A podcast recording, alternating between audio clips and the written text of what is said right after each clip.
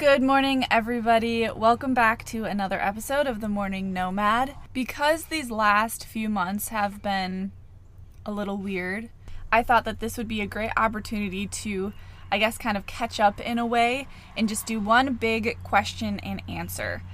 I put up a question box on my Instagram story and I'm pulling from those questions as well as some of the questions from last week's episode.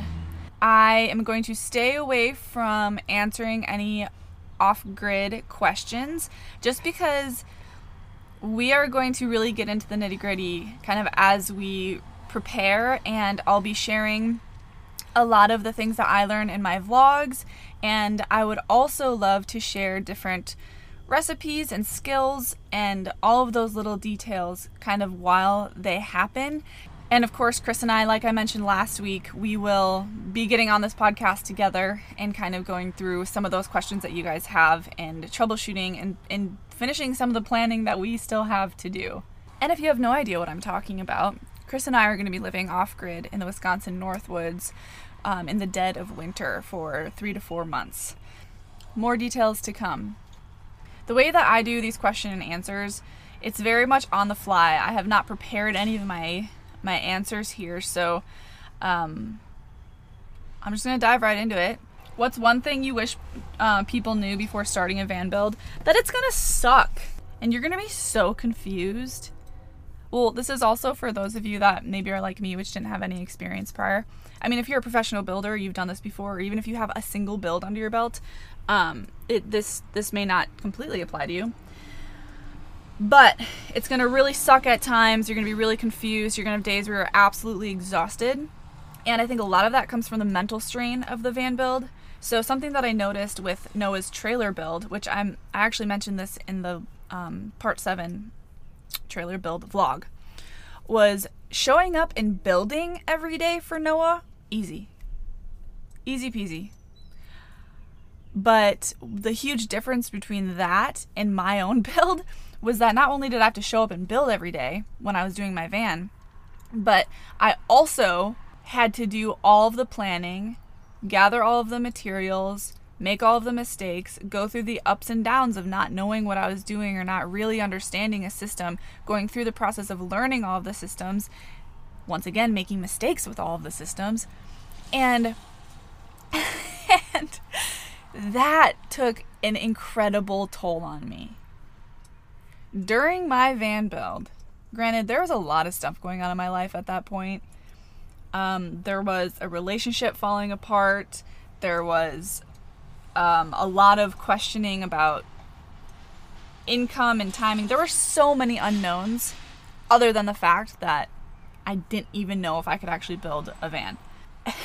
Maybe later on in life I'll get into the nitty gritty of all that, but um, so yeah, the mental toll. That I guess that would be the main thing. Because um, so my van build took me like seven and a half months, which is kind of ridiculous for how simple it is, but it took me a really long time, and that's okay. And after I moved in, like full time moved in, the van was done. I had like three or four months of complete exhaustion. I mean, I, I could still function and work and everything, but it felt like every day I was sleeping nine to 10 hours, or every night I was sleeping a ton of hours. I would wake up and just feel groggy. And I think that the physical aspect of a build is a really fun uh, almost like an energizing type of thing to do with your hands and see the see everything come together your your vision come together building things. It's so fulfilling. And then the mental strain of figuring it all out and learning and putting it into practice i think really certainly crept up on me. But with that being said i would not change a thing. Like i love i loved the entire process of my van build. And i want everybody if they can to take on a project like this at some point in their life because it's awesome to say the least. This next question is more of a gear question. So, basic gear you need for camping and hiking.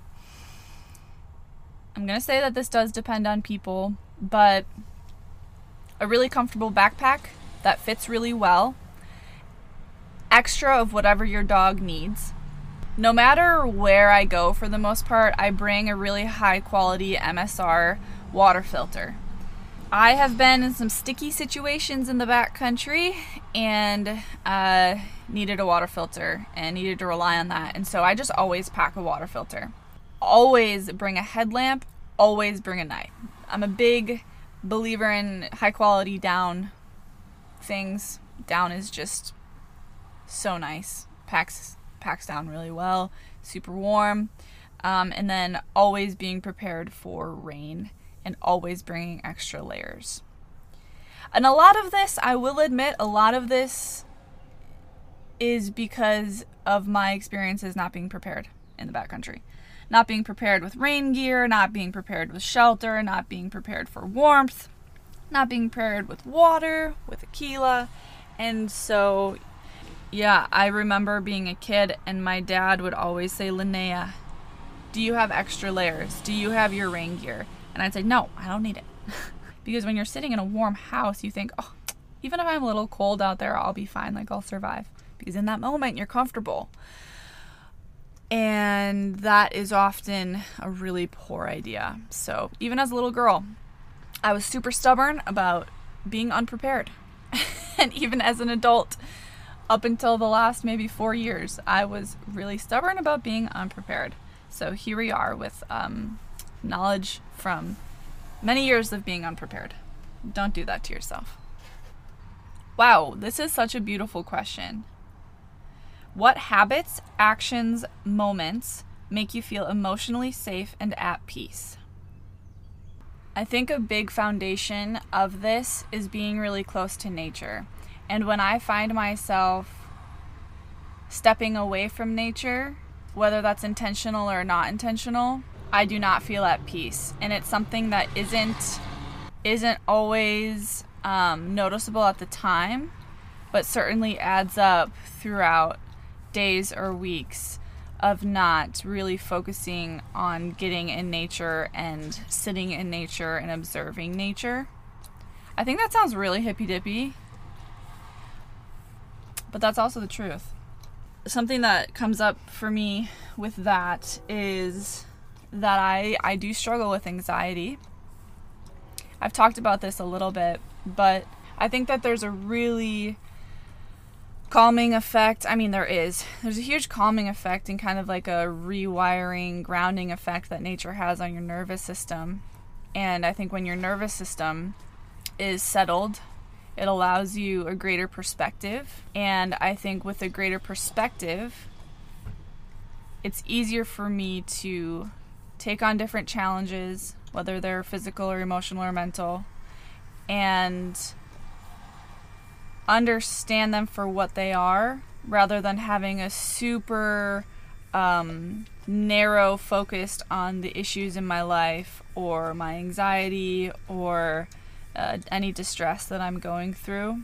And I guess so for me that the actions that make me feel how did he put this emotionally safe or to feel at peace, it's it's kind of like a maintenance.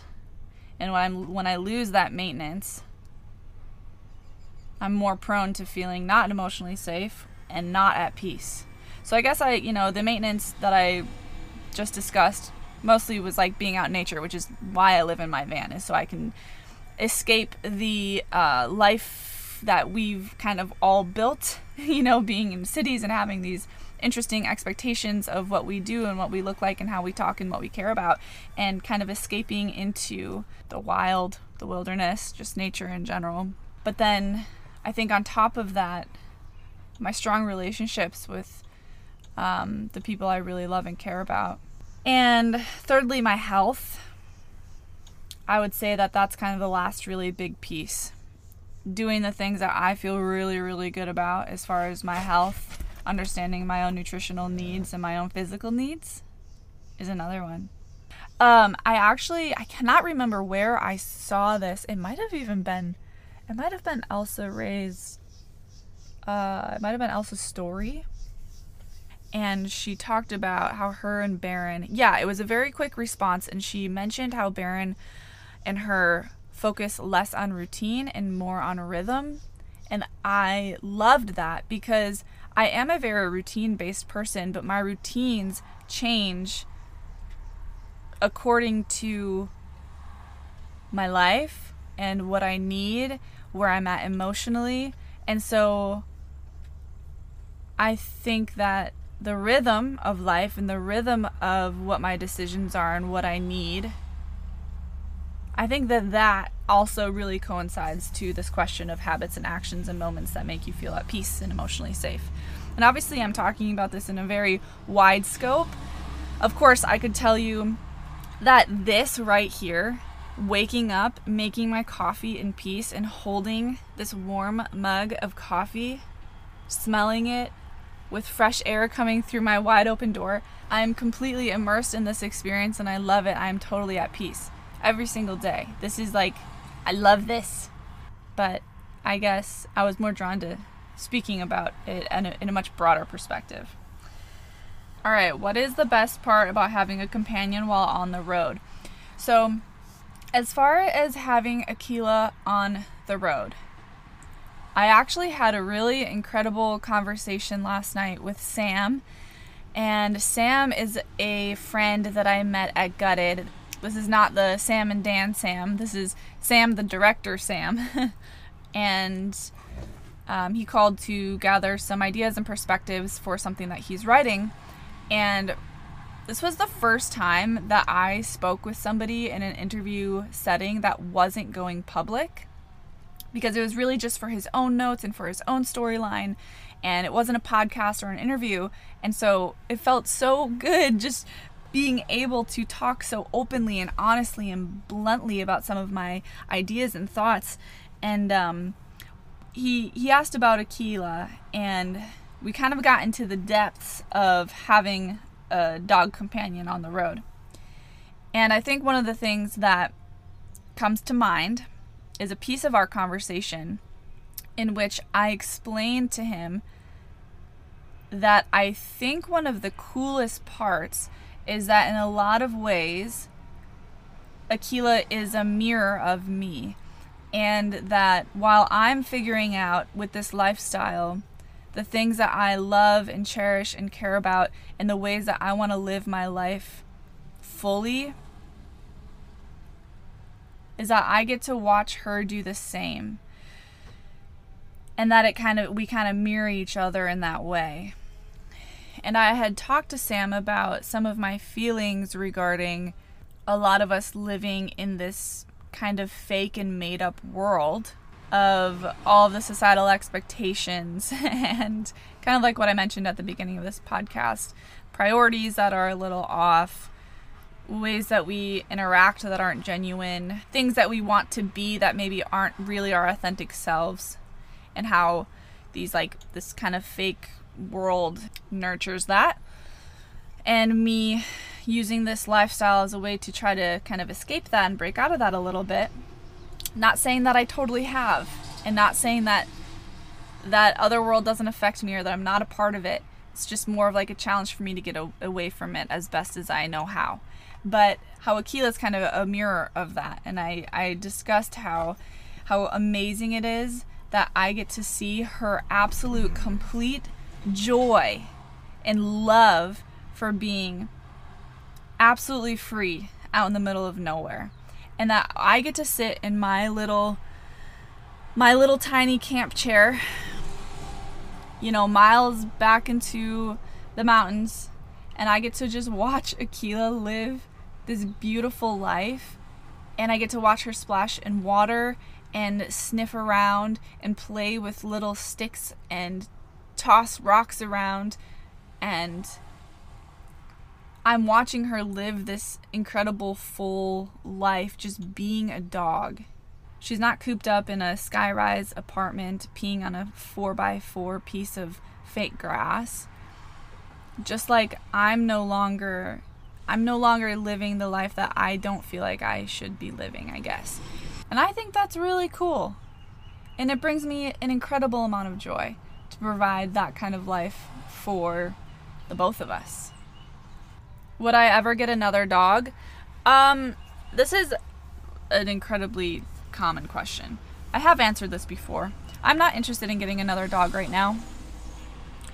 Um, Akila, Akila and I have such an amazing system. We have such an amazing bond and understanding of each other and what we need and how things work on the road. Um, yeah, I don't, I don't have the pull to get another dog. I'm really happy and I'm really content with our relationship. I'm not sure that I want to take away from Akila's attention. She's she's a big attention dog.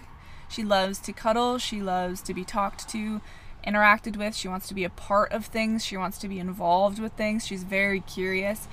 Um, and she also has Kobuk now. So when she wants to play and be with him, she gets access to Kobuk all the time. They're always on my bed. She's sharing her kennel with him. And that's so beautiful.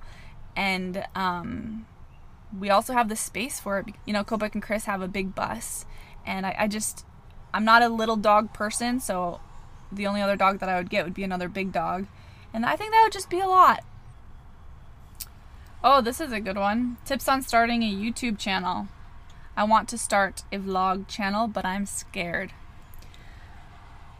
um keep in mind I only have my own experience to speak of.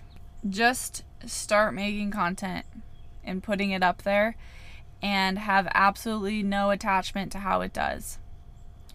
I think that there is always a part of your channel, which is the start of it, that you're just going to be really bad at what you do. My videos were really bad at the start. I didn't know how to edit. I didn't know how to keep people's attention. I didn't know anything.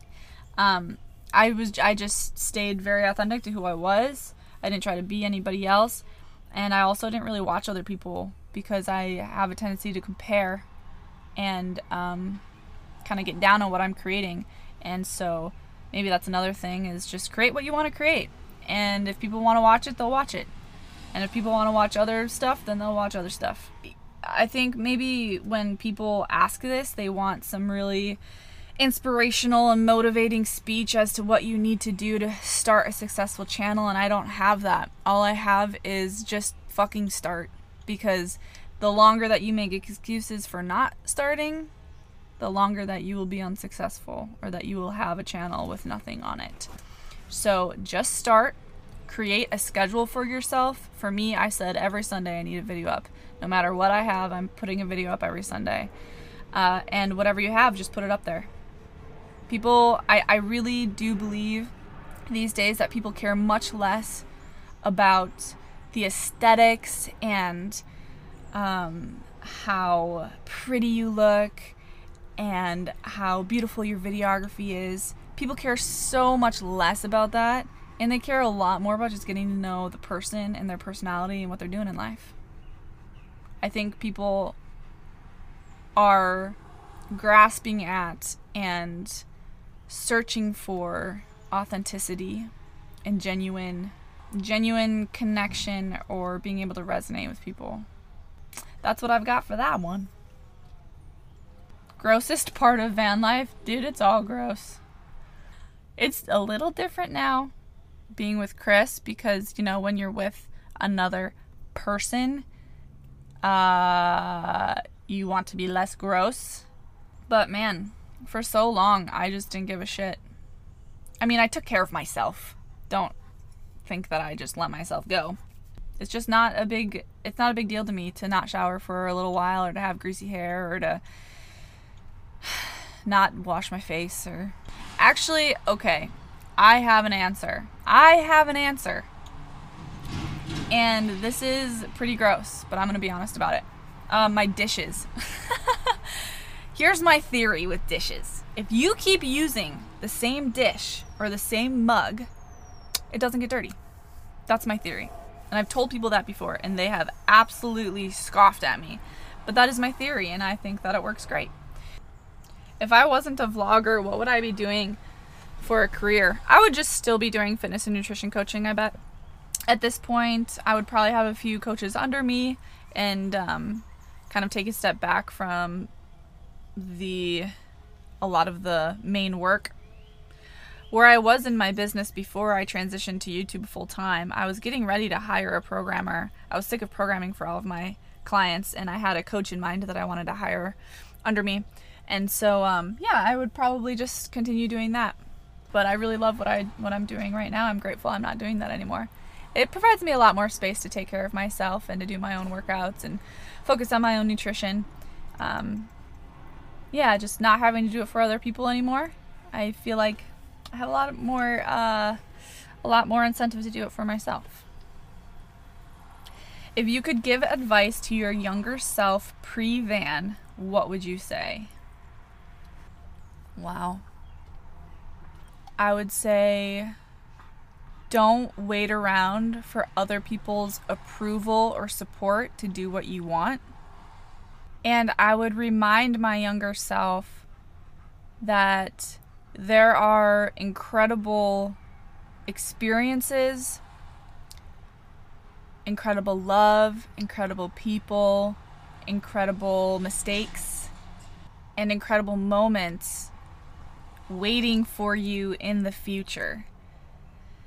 And that making hard changes and hard decisions in the now doesn't eliminate all the amazing things to come. And I think that having that perspective in my younger years would have gotten me to this point much sooner. Hindsight's a funny thing though in that way. You know, I, I have that I have that hindsight now because of everything that I went through up until this point. And if I hadn't gone through all of that, I wouldn't have that same advice for myself. Of course, you know. All right, next question. Advice for getting out of a rut. Oh, man.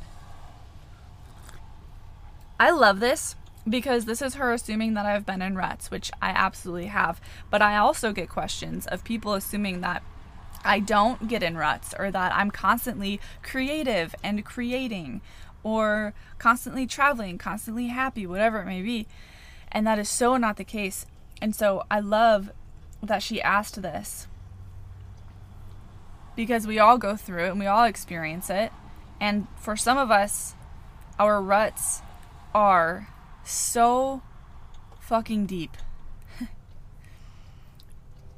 And I will say that I have a few that are almost like clockwork. And I even think about neurological ruts. you know how we'll have different trains of, of thought and the more that we exercise those thoughts or those emotions or those reactions, the deeper those neurological ruts get. Advice for getting out of a rut. I just recently got out of a rut, actually. You know, I'm not really quite sure how healthy this really is. And you know what? When we're talking about what's healthy and what's not healthy, I think that really, really depends on the person. I think right now people want so badly to label an action or a thing or a phrase and they say, oh, that's healthy or oh, that's toxic. And I kind of think that's bullshit because it's very dependent on the person. Dependent on that person's experiences, desires, life. So here's what I was going to say advice for getting out of a rut. Sometimes what I like to do is I like to imagine the person that I am striving to be. Like, that person is me, very much so. But when I'm in situations, or when I'm laying in bed, when I'm reacting poorly to something, or how I don't want to react, sometimes I'll just take a moment to reflect about, like, the Linnea that I want to be, the Linnea that I'm striving to to embody and to nurture, like how would she react right now? What would she be doing right now?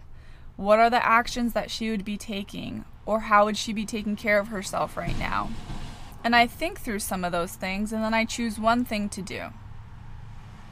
For example, I was recently in a in a pretty intense emotional rut.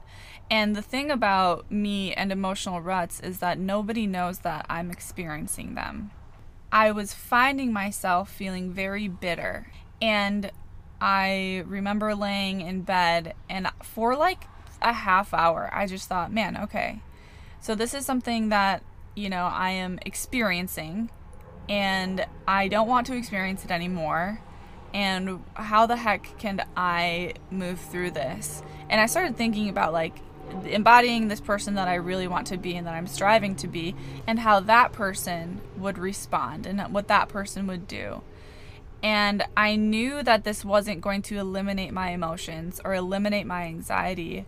But I thought, you know what? Regardless of what this person is feeling or whatever internal process they're going through, they would still show up with a lot of love and a lot of kindness and not project onto the people in their lives, which is what I felt like I was doing at that time.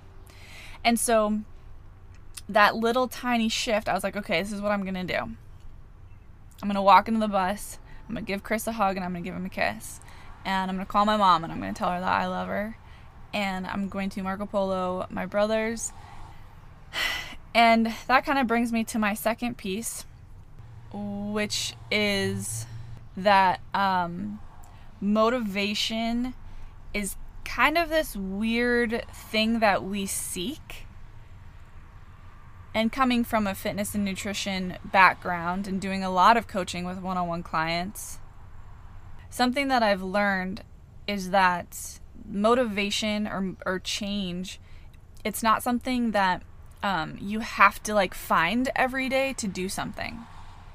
If that makes sense. Like, it's not like it's not like when I'm in a rut, I think I have to find motivation to make a change. I have to find motivation to get out of bed, whatever it is. Rather, it's this knowing that the more I do, the more consistently that I make different decisions, the more consistently that I do things that make me feel better, the little tiny wins, that momentum creates the motivation to continue those.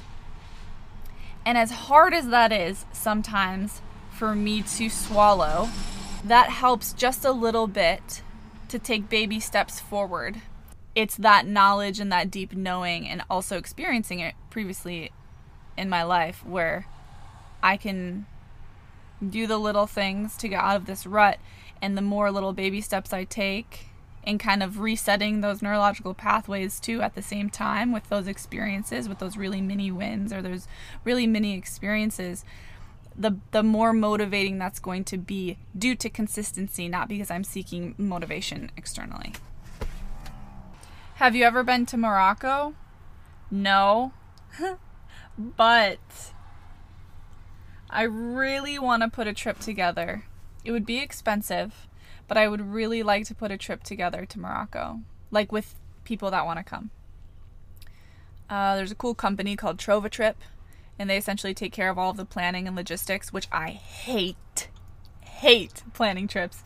Um, and yeah, I've I've been really playing with the idea of uh, just putting it out there for the audience and for you guys in the community, and see if people want to join me on a trip to Morocco it would probably be a lot of hiking and camping and exploring, but I, I would really, really like it. And I think that'd be a really fun thing to plan on for 2023. But maybe you guys let me know if that's something that you would be interested in. Um, feels a little scary. It feels like just another way of putting myself out there, but it would also be such a fun thing to do with you guys. Uh, think like 15 to 20 people would be a really good group size and we could all travel over there and hang out and do fun shit and yeah I don't think I've talked about that yet on social media, but it's something that I'd really love to do. Do I ever plan on settling down in a house? I don't know. Probably not. Um I have loved the process of building my own house. I mean, my van. I call this my own house because it is. I've loved this process because of the gratitude and joy and pride that I have in my own space. It also makes me very tolerant of the things that aren't perfect about it. Like how long it takes for me to fill up a water bottle with my little foot pump or the way that things open. You know, it's it's not perfectly done, but because I did it, I I I love it and I love my space. And so I would really enjoy doing something similar. And maybe that looks more like a stationary home. Uh, I'm not interested in being in something of excess. And I'm unsure about what things look like in the future as far as kids go. I see a few different options for the next 10 to 20 years of my life, and one of those options is purchasing land and learning how to build something cool. Of course, a tiny house comes to mind, or I met this couple one time in Utah, and they were this old couple, and they had kids. They were, you know, the kids were long gone out of the house, but their house was beautiful, and they had purchased that land many, many years ago before the kids were born. And slowly, over the course of many years, they had made by hand each sand, like sand adobe brick. I don't know what a technical term of that, but you know, adobe bricks essentially for their house. And slowly built by hand this incredible, I mean, very simple but beautiful, filled with character um, artistic home. And, you know, it obviously took them many years and, and a lot of sweat and work hours, but it was also very cheap because they did everything by hand. And I think that that's a really cool idea. What would you say to somebody seriously debating van life with a pet? Um, keep in mind, I've never done this without a pet. But I guess what are you debating? I think as long as you know 100% you can support that animal and having a beautiful life and keep it safe, then why not? I would say just try it. Um, travel a lot with your pet before purchasing a van and learn about what they need and what they want and how they react to certain situations so that you can better understand what that lifestyle would be like and then just do it. Easier said than done but I think we often overcomplicate things. When will we get to meet Chris? Do you guys want to meet Chris? maybe maybe we do a video soon. There's a lot of questions about Christopher in here. It's it's funny because he's been a part of my life now for a while. We started getting kind of serious in January, but I haven't, you know, I share more of him on Instagram, I guess, but it's kind of a scary thing to make a relationship more public because of all the unknowns surrounding it. We'll probably do podcasts together and other YouTube videos together, probably some live question and answers. How have you adjusted um, from traveling completely by yourself to now traveling with Chris? It doesn't really feel like too much of an adjustment um, very little, I guess, in my life has changed other than I get to experience things with him. I'm I'm really lucky to have had my time completely alone on the road. I think even people that are often completely alone on the road seek time with friends, seek time with other people, family members, whatever it may be. Um, but yeah, you know, of course, there's a difference in when we make plans, we take into account what each other wants and needs. But we also still have our own homes and have our own jobs. And um, luckily, we're very similar. And that's kind of the only way that this type of thing would ever work for me is being with somebody that is so similar, wants to live similarly, has the same ideas about life and future and that this isn't a short term thing. You know, this lifestyle being not a short term thing. so, yeah, it hasn't felt like a big adjustment, and I, I don't think necessarily that it should be um, because I love my life and I love the way that I've created it and I'm so grateful to have Chris, who is understanding of the things that I want and need and the ways that I want to live my life. And so we get to just do it together. Yeah. And I'll be sure to, to get more into this because I know that there are a lot of questions about relationship stuff and how to make certain decisions on the road and and um, things specifically about Chris. And yeah, there's just a lot that goes into it, and I'll certainly continue to share. But I have been answering questions now for about an hour, and I think it's time to move on with the rest of my day. I'm really happy that you guys are interested in this podcast and that many of you have shared how well this works for you just to be able to listen while doing other things and not needing to sit down in front of the computer to watch a vlog type thing. So that's great. I'm so happy about that. Thank you, Akil, and I love you. And we hope you enjoyed this question and answer. We touched on a whole lot of different topics. So, Akil and I will see you uh, this Sunday for another vlog. And thank you for listening to another episode of The Morning Nomad. We will see you next week.